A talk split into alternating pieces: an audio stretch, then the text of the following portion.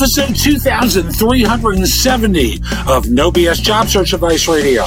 I'm Jeff Altman, the Big Game Hunter, and welcome. So, standing out in an interview, that's the subject today. And um, hope you find this helpful.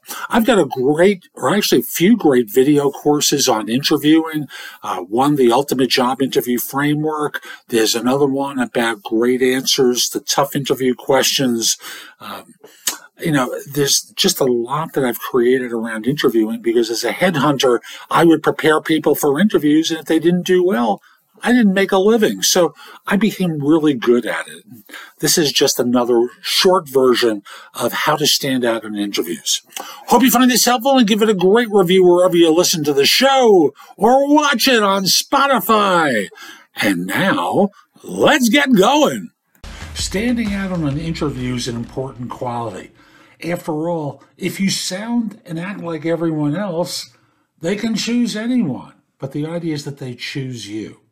How do you get to that point where they want to choose you? I'm going to be sneaky here. This is an exercise in you understanding who you are and what your brand is, what you're capable of doing as a human being, not just simply in terms of your skills. And I want you to go through an exercise that I think will serve you very well. And the first question is, and you really ought to write these down because you may not remember any everything. What are the strengths that others see in you? When working on a team, what roles do I seek to fulfill? When faced with an extreme obstacle, what are my go-to skills to overcome it? How do I overcome the obstacle?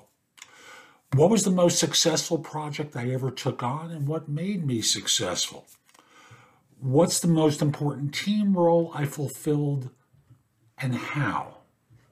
Now, in going deeper, and by the way, write your answers as long as you need to in order to really understand them, and really take some time with this because you're going to synthesize this into your stories and the follow-up to your stories when you interview.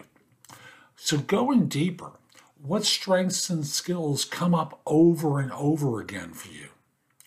What are your motivating skills? What are the things that excite you? What burns you out? What gives you a lot of duress or just wears you down every day?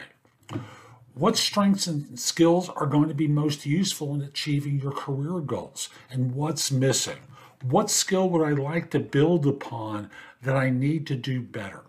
Now, the idea is you want to understand your differentiators. So, for example, I understood mine when my wife came to me one day. I was talking to an applicant about a situation. I was doing recruiting at the time.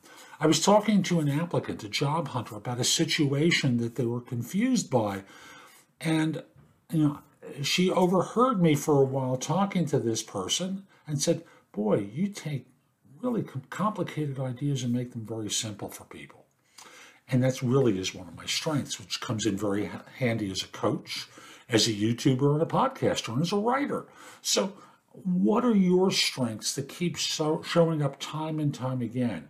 And work these into your stories, not just simply, you know, when you do your first cut at the STAR framework, but when they start digging in deeper to understand your role and responsibilities and how you did things, you work these into your conversations on interviews, and that's really what helps you stand out. Hope you found this helpful. I'm Jeff Altman. My website is the big game hunter dot u s. If you go to the site, there's a lot in the blog to help you. There's information about my courses and books and guides as well. And as important, schedule time for a free discovery call with me or schedule time for coaching so I can actually directly help you. Also, connect with me on LinkedIn at linkedin.com forward slash IN forward slash the big game hunter. Mention that you saw this because I like knowing I'm helping people. And once we're connected, I know your network is going to be a lot bigger. Have a terrific day and be great.